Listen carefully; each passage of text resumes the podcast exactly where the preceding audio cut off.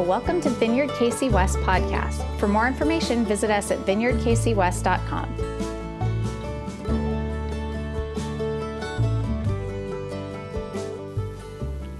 We are in the midst of, of a series called Summer in the Psalms.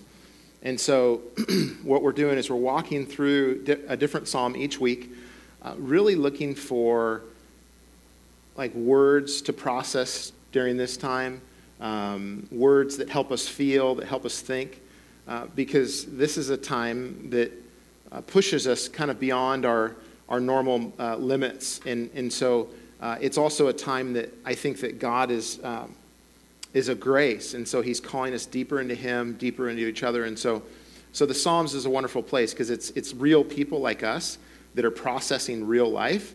And so, so that's what we're doing. We're going through there. So, so today, what we're actually going to do is we're actually going to look at um, actually going to look at Psalm 131. And so let's read that together. Um, sorry, when I say together, I mean like I'm going to read it. Uh, and so, so verse verse one of Psalm 131. It's just three verses, so it's it's very short. It says, "A song of ascents of David. My heart is not proud." Lord, my eyes are not haughty. I do not concern myself with great matters or things too wonderful for me. But I have calmed and quieted myself. I am like a weaned child with its mother. Like a weaned child, I am content. Israel, put your hope in the Lord, both now and forevermore. So these are powerful words from, from David in this psalm. And these, these words come out of, a, out of a life that's surrendered to God because we could read these words, and some people have actually pushed back on this psalm and said, hey, uh, because it's a psalm that's been made into something that's sung in churches. And some people have pushed back and said, hey, this shouldn't be sung in a church because we can't say that.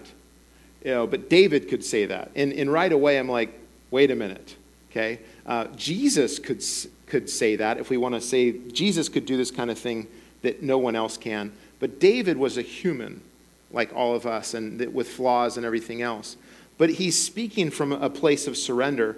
And it's, it's, a, it's a powerful place that empowers you if you have a surrendered life. And so I got thinking about this, and last summer, my, uh, my family and I took a trip to Hawaii. And it was uh, Michelle, my wife, it was our, our 20th anniversary. And so we, we had been saving for a few years, and, and, and so we took it. We, we took the trip, and uh, one of the days we went to Waimea Bay. And at Waimea Bay, during the summer, it's flat. and so we, we went, and there's this big rock in Waimea Bay. And uh, we got there, and there was people jumping off of the rock into the ocean, right? I mean, who, who wouldn't want to do that?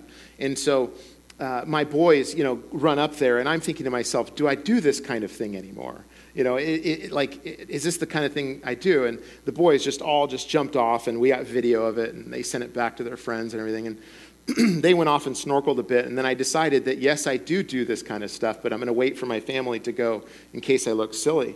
And so I go up to the top, and I climb up, and it's it's about a 25 to 30 foot jump into the ocean, and it's plenty deep, and but it's still far enough up there.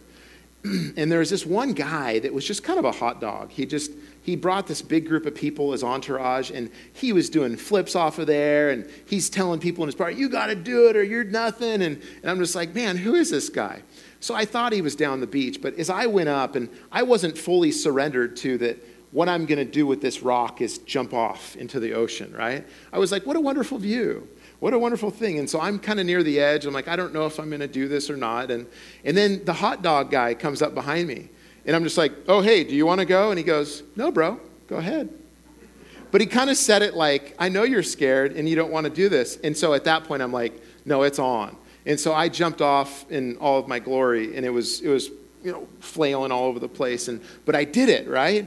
But, but I went up there not fully surrendered to really what the purpose was, what it was for. And, and you know, we all have areas of our lives that are like that. Um, you know, it could be relationships, it could be uh, you know, it could be health, it could be uh, finances, it could be, um, uh, it could be, uh, you know, like a, a, a, something God's told you to do, like, you know, hey, uh, you know, I, I'm not totally sure about that.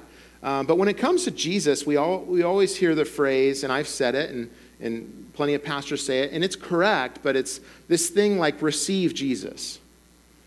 But it it's kind of makes it this thing like, you know, you get a package at your door or mail at your door, and like we still get mail for the people that move, like we bought their home two years ago.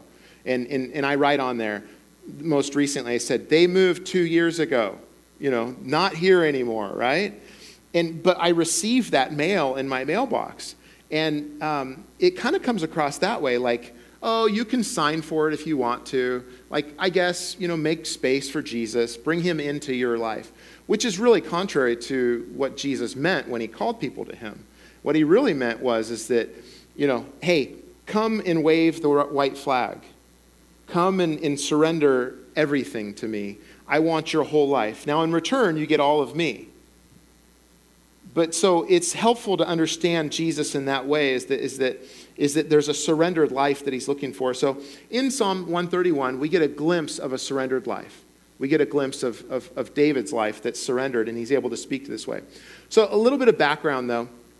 Psalm 131 is a psalm of ascent. Uh, there's in some versions of the Bible, you, it may say the psalm of degrees. And so the whole idea is, is that the people of Israel, as they would come to one of the three annual feasts, as they are going up to Jerusalem, and anywhere where you're coming from in the, you know, in Israel, in that area, you're always going up to Jerusalem. Uh, because uh, it's, it's one of the highest points, and it's, the, it's in the mountains of Jerusalem. And you have the Mount of Olives and other mountains around, but it doesn't matter. If you are on the Mount of Olives, you have to go down and then go up to Jerusalem. So, as the, the faithful pilgrims are going up to Jerusalem, they would sing these songs of ascent. And they're really songs of like preparing their hearts for worship because that's what these feasts were all about. You know, the, the, the feast of Passover, the feast of Pentecost, and the, the feast of Tabernacles. And so, no matter, um, no matter where they were doing, they, they would sing some of these psalms. Psalm 120 through Psalm 134 are, are song, psalms of ascent. So, 131 is in the midst of that. It's been said about Psalm 131 that it's one of the shortest psalms to read, but it's one of the longest to learn. And because the intent of the psalm is that we would be able to apply this and make these words ours in our lives, that I would be able to say these things in my life. But it's indirect. Don't, don't, don't head off in another direction. The indirect is, is that you, you get there by the power of the Holy Spirit in you, right? You, don't get there by saying, all right, I'm going to become humble, right? You know, uh, I remember one time uh, I, I, a friend got up and, and and did a testimony, and, and they, they were somewhat of a um, uh, just conceited person. And, and, one time there was testimonies just talking about what God had done, and they got up and said, you know, um, I used to be really prideful, but now I am one of the most humble people I know. You know, and it's like, okay, oy vey, you know, what, what, are, what are we doing here? And so um, the psalm is David writing, but it's also about David. And so the, the, uh, the, the, happening that David writes this for is this David uh, was, was under pressure. And so he's talking to God about what he's under pressure about. And so he's sorting out his heart before God. He's, he sees things going on, and he, he decides that he's going to talk to God about this. So, David's story you know, he was a shepherd out in the fields and, and he had many brothers. And, and, and, and God spoke to the prophet Samuel, you know, I want you to anoint a new king, and I want you to go to Jesse and, and, and, anoint one of his sons. And, and son after son comes forward, and God says, No, not him. I, I, you know, man looks at the outward appearance, but I look at the heart. And then so finally, he's like, Do you have any more sons? And oh, I have one more, the youngest. He's out in the field. Well, we'll wait for him. And so he comes, and, and God said, This is the one. And so Samuel anoints him as king as a teenager, right?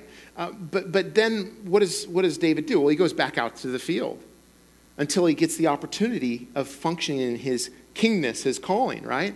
And, and then, and then uh, he gets called to, uh, uh, he, he slays Goliath, and, um, and then he uh, defends Israel against other enemies. Uh, he plays the harp to soothe Saul, who was, who was attacked by spirits and was just anxious. And, and so he did those things. He, he, was, he was chased by Saul.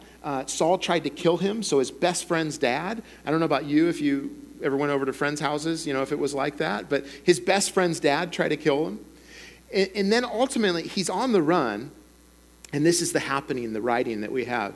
He's on the run, and people started saying, You know, David, you're trying to be king out of a prideful heart. Like you're going after things that, that, that you just shouldn't go after. You know, you're, you're, you're, you're trying to be king and trying to take it away from Saul, and your heart's prideful. And so, in this moment, what David does is, is that he realizes, no, it was God that anointed me king. I was, just, I was just caring for the sheep, and God came into my life and spoke to me. And so, what David does is, is he decides in this moment that instead of, uh, instead of complaining, which, you know, if you've been there, he makes a confident declaration about what's really real. And he can do that because his life's surrendered. He's not playing games. Like he knows what he knows about what God's doing in his life. And so in verse 1, we're going to work our way through this. We see that surrender produces humility in calling, right? I mean, we, we, have I mean, you can imagine, maybe it wasn't always that way. I don't know. Like maybe David at that point, I mean, he doesn't say that, but I mean, all of his brothers are looking around. He just gets anointed king, and he's the youngest. And, and all of a sudden, his brother's looking at him. He's kind of like, yeah, you know, I'm your worst nightmare. You know, I mean, but it's, but no, you, we don't ever see that written, so he probably didn't. He, he probably just kept a pure heart. But at this point, what he says is he says, My heart is not proud, Lord. My eyes are not haughty. I do not concern myself with great matters or things too wonderful for me. So when he says, My heart is not proud, so the heart is the inner man. It's, it's, it's the seat of our emotions, it's our thinking. Uh, he's saying that is not proud. So it, proud would be exalted or arrogant or like lifted up. Our eyes, our eyes follow our desires, okay? And so what we desire that begins in our hearts, our, our eyes then follow. And he's saying that like my eyes, like I haven't put myself above everybody, that I'm going to look down upon everybody. My nose, even though I'm talking about my eyes, is not lifted up like I'm better than everybody. He's saying very clearly, this is not the case. And then he says, I do not concern myself with great matters or things too wonderful for me. Now, this word concern myself, it, it speaks of like exercise or like walking around. And so, uh, if you've ever walked around in a neighborhood that, that wasn't yours, like you're not a, a regular there, you'll get looks. You'll get looks in those neighborhoods because it's, it's not your normal neighborhood. We, we just did that when we were on vacation recently. We were walking around with our family and, and we'd look at different houses and things and, oh, look at that, look at this. And, and, and people just kind of look at you. And, and, and we're exercising, we're, we're walking around a neighborhood that's not ours. But when we're here, we walk around and people see us and they recognize us. We're, we're, we're a part of this community here. And so, what's David saying is like, hey, I don't walk around in that neighborhood because it's not mine. Like, I don't live there. Like, I don't live in that place where I'm, I'm going after great or, or huge things, great matters or things too wonderful for me. The whole idea with the great matters or things too wonderful is like this distinguishing apart from everybody else like something that's way beyond me. Like I'm going to distinguish myself with this, right? That's you'll read tons of books about that these days. Like you have to, in your career or your life, or you, you've got to set yourself apart. And, and very true. But what David is saying is, is like, I'm not setting myself apart just to set myself apart. Because again, David's identity is solely in this surrendered life to God. And so he says, Look, I'm not going out after anything other than what God has brought me. Sure, that's okay for you. You can do that, but I'm not going to compete and try to get there. Uh, you see, he's, he's not out to distinguish himself other than the purpose. Because if you have a surrendered life, you will be distinguishable from everyone else. Because you'll be living the life that God called you to live. But it's when we try to distinguish ourselves in other ways that other people have, that's where we get into trouble. And we chase after things that we're not meant to have. You know, kind of the mindset of the world is, is like, and, and sometimes in the church too, is just like, you got to get more, you got to get more, you got to get more, you got to get more, you got to go higher, you got to go higher, you got to go higher. Uh, you know, I, I've had the pleasure of serving at numerous areas in different churches, and the church that uh, Michelle and I both were on staff at in our early 20s and mid 20s um, into our early 30s uh, was a real large church with tons of different pastors, and, and these guys have been pastors for 30, 40 years, and, and we got to sit with them and learn from them. And, and, and there's one of them that um, he, excellent Bible teacher, um, excellent leader, love Jesus, just you get around him and you just feel like you're with Jesus, right? Just the substance of this man was just was, was amazing. A few times at different retreats that we did, I roomed with him and you know, I'd be waking up groggy like, "Oh, I don't want to get up yet." And he's over here like praying and fasting and praying in tongues for, you know, 2 hours before I like okay, do I have to get up, you know? And and and I'm just looking, but it but it hit me and struck me. But he he wasn't like, "Hey, I need to be a senior pastor." uh, I need to uh, be this or be that. His gifting was all about, like, he, my wife was an assistant for him at a time. And she's like, I can't handle this. And they'll joke about it when she sees him, like, I, you know, how many assistants do you have now? Oh, I have four. You know, because he has all these ministries and these ways of caring for people. But the way God's used him is empowering and equipping and in, in serving and loving. And it wasn't that, hey, I have to go to this higher point. He didn't obtain after it because that's not what God had called him to do. So Saul, the king before David, thrust himself not just from the kingship to actually priesthood. He's like, hey, I'm not only going to be king, but I'm going to be priest too. Right? We see that some today, don't we, too? We see people that, you know, sometimes in churches, it's like they're pastor, priest, and king, right? It's just like there's, you know, I, I decide everything. Uh, Uzziah, who came after David, a king after David, he placed himself in the priesthood as well. You don't see that with David. You see David stay in his lane. He knew his lane. He was known and loved by God. And really, he was called to be God's shepherd.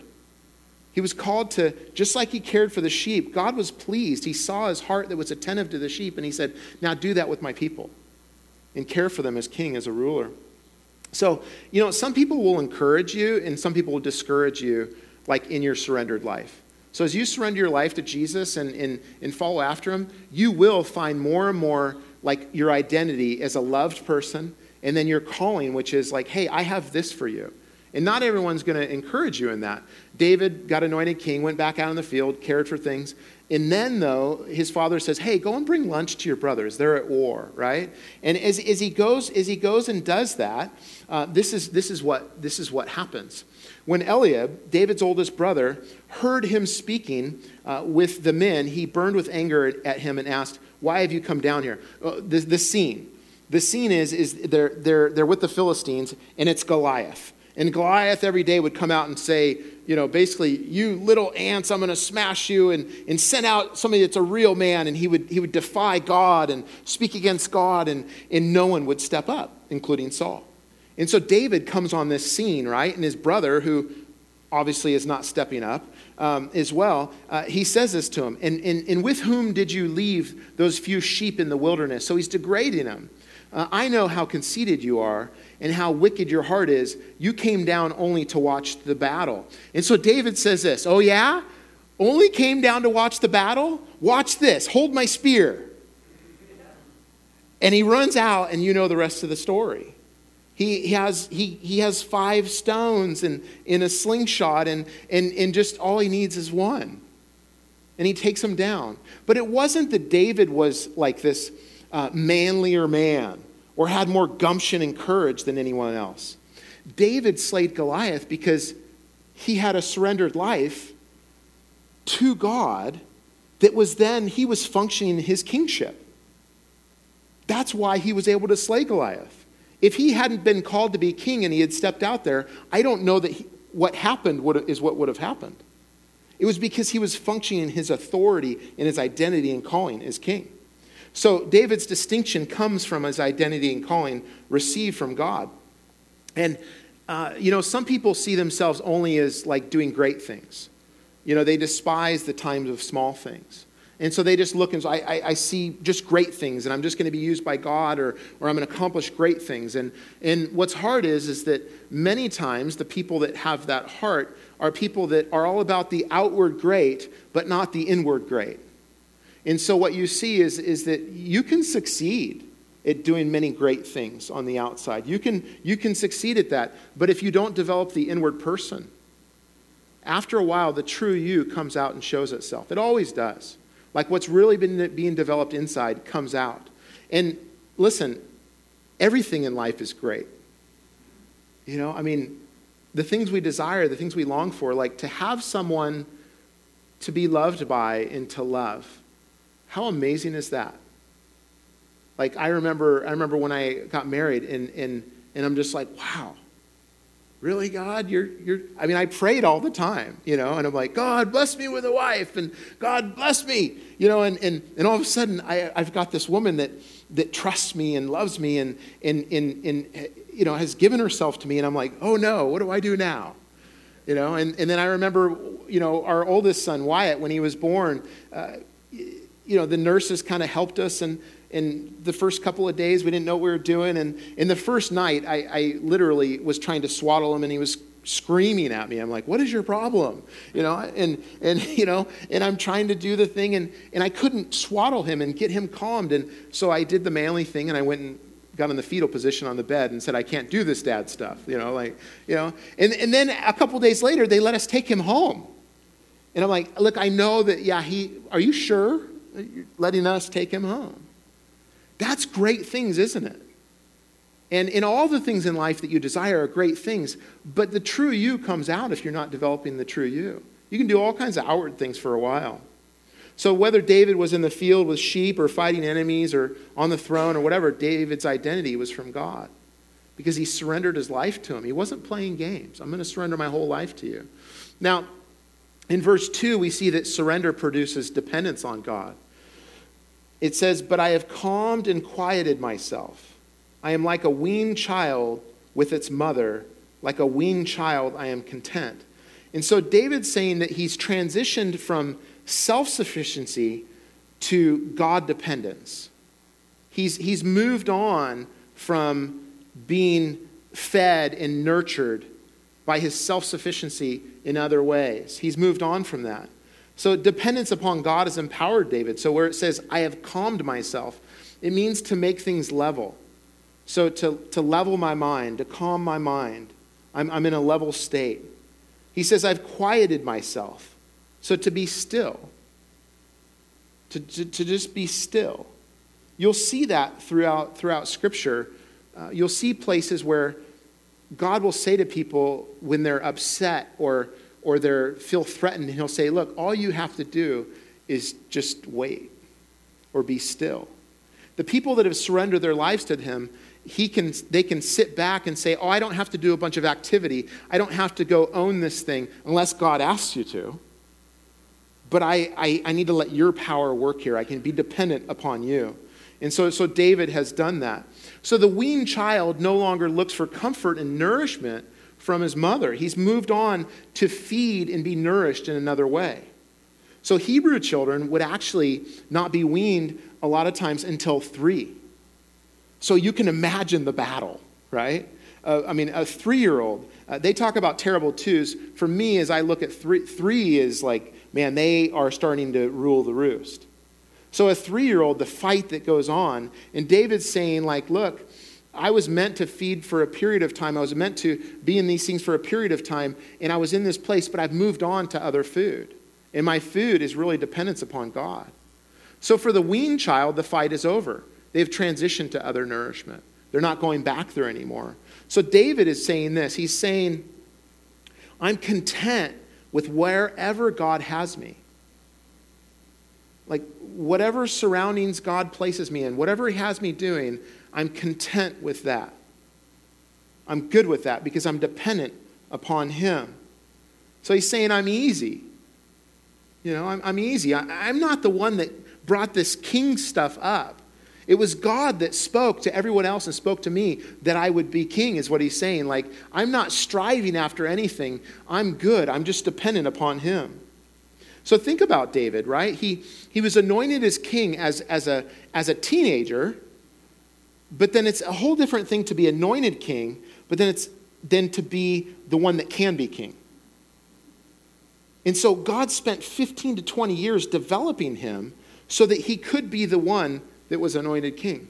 And you don't always see that. You see sometimes where kings are, are, are, are anointed king or, or made king uh, at a very young age.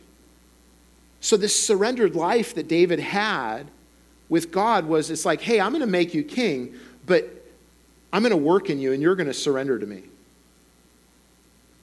you're going to surrender your life to me. You're not going to be in this place because it didn't work out so well with the guy before. And so I want, I'm going to work in your heart so that you're the right person that can be king. So, with that, there's this wrestling like a weaned child, the, the fight that's going on.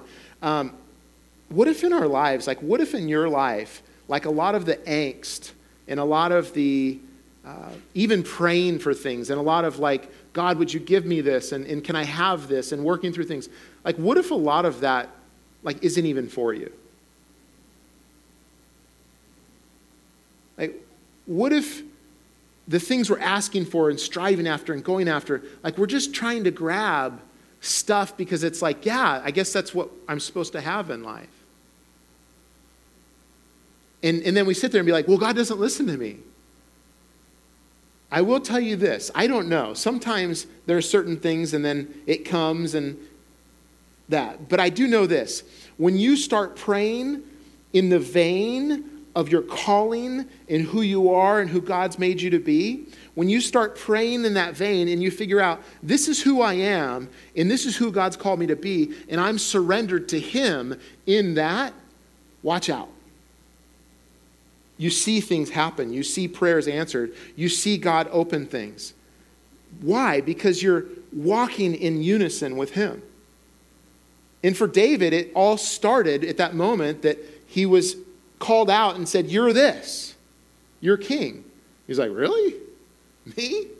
You know, I mean, he's just, you know, just kind of dirty. And he's like, Really? You know, what, what's going on? I just came in from the field and I'm king? I remember for me, when this happened to me, I had received Christ as a teenager, but then in my late teens, strayed off some. And God was chasing me. I was miserable.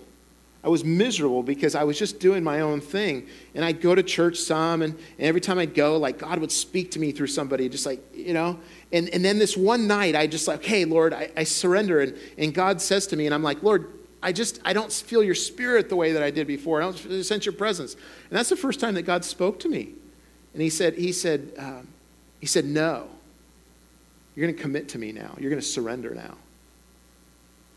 And so he gave me so much leash. And then it was shortly after that that I was sitting there with my brother and some other friends, just young guys in their 20s. And, and they're sitting there and they're like, hey, we feel like we're supposed to pray for you. And people have prayed for me all the time. And I didn't grow up in the church, and so it was all weird to me. It's like, I'm like, hey, I'm learning about Jesus, but why are we holding hands all the time? You know, like, why are we in these circles and doing these things? And, and so people had prayed for me and stuff, but it was just kind of like, oh, bless Cody. And, but this was different.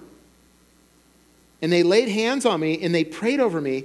And, and it was just like they spoke into my life. God's going to do this with you, and He's showing this to you. And it was all about God has all these things for you, and you will start with obedience which he's going to give you little things to obey. And then, and then when you obey those little things, he's going to give you bigger and bigger things to obey.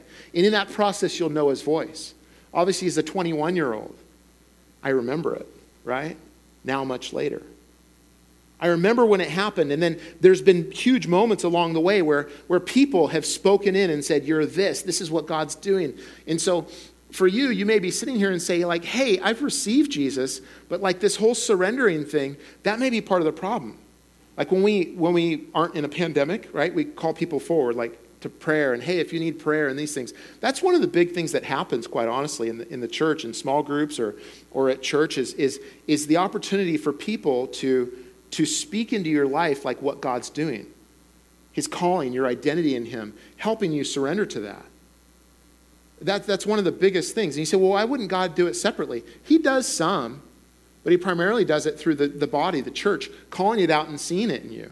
That's why, like pastors, like you ordain pastors, pastors can't ordain themselves. I think that God ordains pastors, like in their heart, like God ordains, but then a body of people have to recognize it, right? Like there can be some dude out in the desert somewhere, like preaching to sheep and, and goats and whatever, but he's not really a pastor until a body of people recognize it and say, yeah, that's you. And so the, the, the, church is always the one that unlocks that in people's lives. And that's why gathering is so important, whether online or, or, or, or here in person. Because um, power comes in our lives when we start waiting for and asking for the things that God really made us for. Uh, my boys, they're, they're aged 13 to 17 now, uh, just this year. And uh, when each one turned 13, we, you know, that's somewhat kind of the, the entry door to manhood. And so, what we've done for each boy is that we've asked um, adults in their lives to uh, write a one page letter to them on a characteristic of that's important for a person to have. And so we, we have these booklets, and I put them in a booklet, and, and Michelle, uh, their mom, and, and I each wrote a letter too. And so we've lived different places for each boy. So it's interesting. We have letters from San Luis Obispo, California people. We have letters from, from San Diego, and, and we have letters from people in Kansas City. And so it's kind of cool when you think about it. I don't know that they see it that way, uh, you know, that they've moved, but, but they have all these people speaking into their life, and, and they get it somewhat now. But as they read that throughout their life, they're going to see, like, whoa, I've transitioned here I've transitioned to something much bigger, which is that a transition has to happen. And that's what David is saying like, hey, I've moved on from being weaned. And quite honestly, you guys, there's plenty of people in the church that are still, uh, you know, getting nourishment, milk, when God's like, hey, you're still a baby, but I've made you a father. You know, you're still a baby, but, I, but I've called you to be a leader. You're still a baby, but you're, you're still messing around with these things, and I've called you to be this. You know, because that, that, has to, that also has to do with, too, like that, that self sufficient life has to do with like sin and other things and playing around in those things. And so it's just like, yeah, I'm going to receive Jesus, but I'm not going to surrender to him. And so there's plenty of people that are kind of wallowing around. And what's interesting is that God doesn't change his purpose. It's like me. For the first five years of following Jesus, as a teenager, never going to church before in my life, I kind of just floated around. It's like I didn't really totally get it, you know. And um, and then one day I got it. It was a little bit before that moment when my friends prayed for me and stuff. I was at a church in Hemet, California, and the pastor was preaching on something that I don't remember. But I started reading something else because I, I, I couldn't really focus. And I started reading through Colossians, and it just talked about how Jesus Jesus made a public spectacle over every power and principality.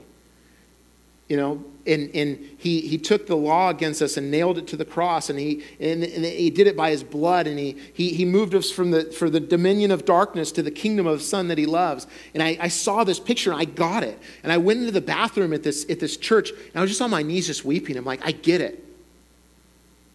I get it. You want all of me because you paid all of you for, for that. And so surrender has to come, where I'm going to move past just the, the milk nourishment. I'm going to move towards more of this so that I can become who I'm made to be.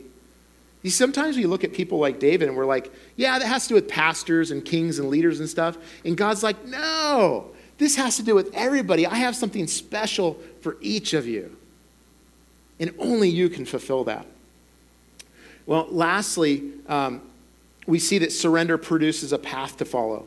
In verse 3, it says, Israel, put your hope in the Lord both now and forever. So, hope is like this expectation to expect, uh, to wait on things. So, and it's saying to put it in the Lord. So, all that we hope for, all that we need, we put into the Lord. And really, the picture here is I'm going to camp out in the Lord. If you've ever gone uh, backpacking, uh, there's a couple ways to do it, and, and I've done both. You, you can go backpacking, you're moving every day, right? You're like, I'm going to do a certain number of miles, I'm going to get to this place, and every day you're camping, you're getting there. And then sometimes you go backpack, and um, we've done this through Yosemite a bunch, is that you'll go to a certain place, and then, wow, within like an hour here, we can go to Half Dome, and, and we can go over to, you know, hike up on Clouds Rest over here, and this over here, we can go to these falls and place, and then you've got your camp. And that's what he's saying is like camp out in the Lord and put all your hope in him. And he says now and forevermore. So he's saying like start now and then just continue it throughout your life. But it's kind of disingenuous if he hasn't done this himself. Like I can't say this unless I'm one that has put my hope in the Lord and lived it. In, in other words, David can't really say that. He's, he's saying to Israel, he's saying like, like, hey, you put your hope in, your, in the Lord too, as I am. Don't make it happen on your own. Trust in the Lord. Start now and continue. All right. So Psalm 131. So what do we do with this? Like, like how do we take this home so that it's just not like, well, that was nice. What, what do we do? Well, here's a couple things. move from conceptual surrender to tangible surrender, right? Because conceptual surrender is I get it, I'm surrendering my life. And here's what you know in some ways, it's always going to be conceptual because you just don't all of a sudden arrive like, yep, I'm surrendered. Okay?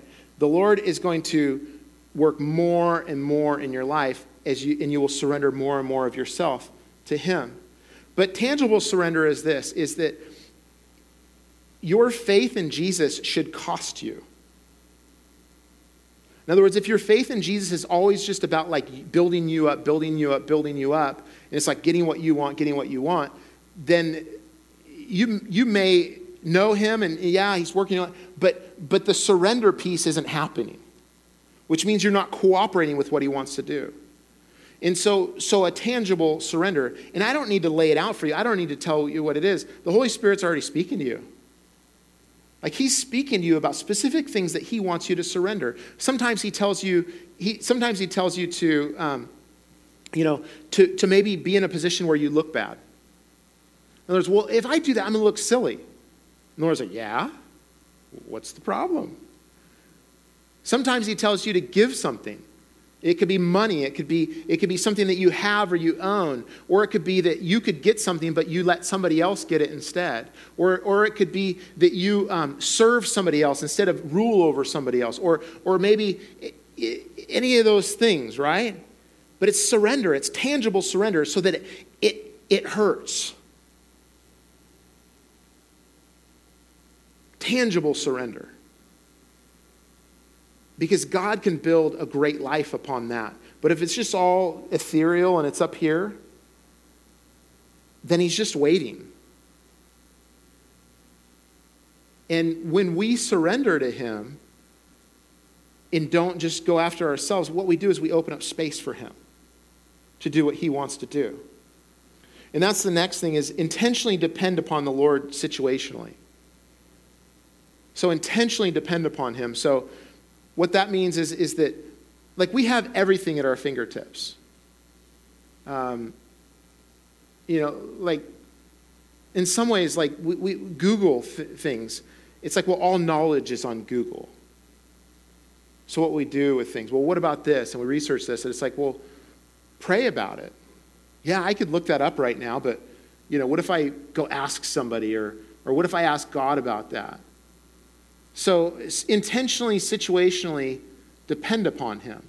Um, sometimes it's, uh, a, and this is a discipline.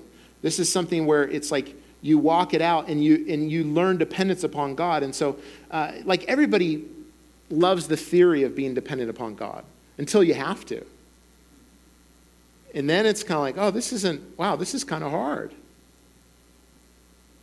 And so it's almost like this fasting of, of, of things. So, like, yes, I could go uh, buy that thing that I want, but I'm going to wait and ask God for it.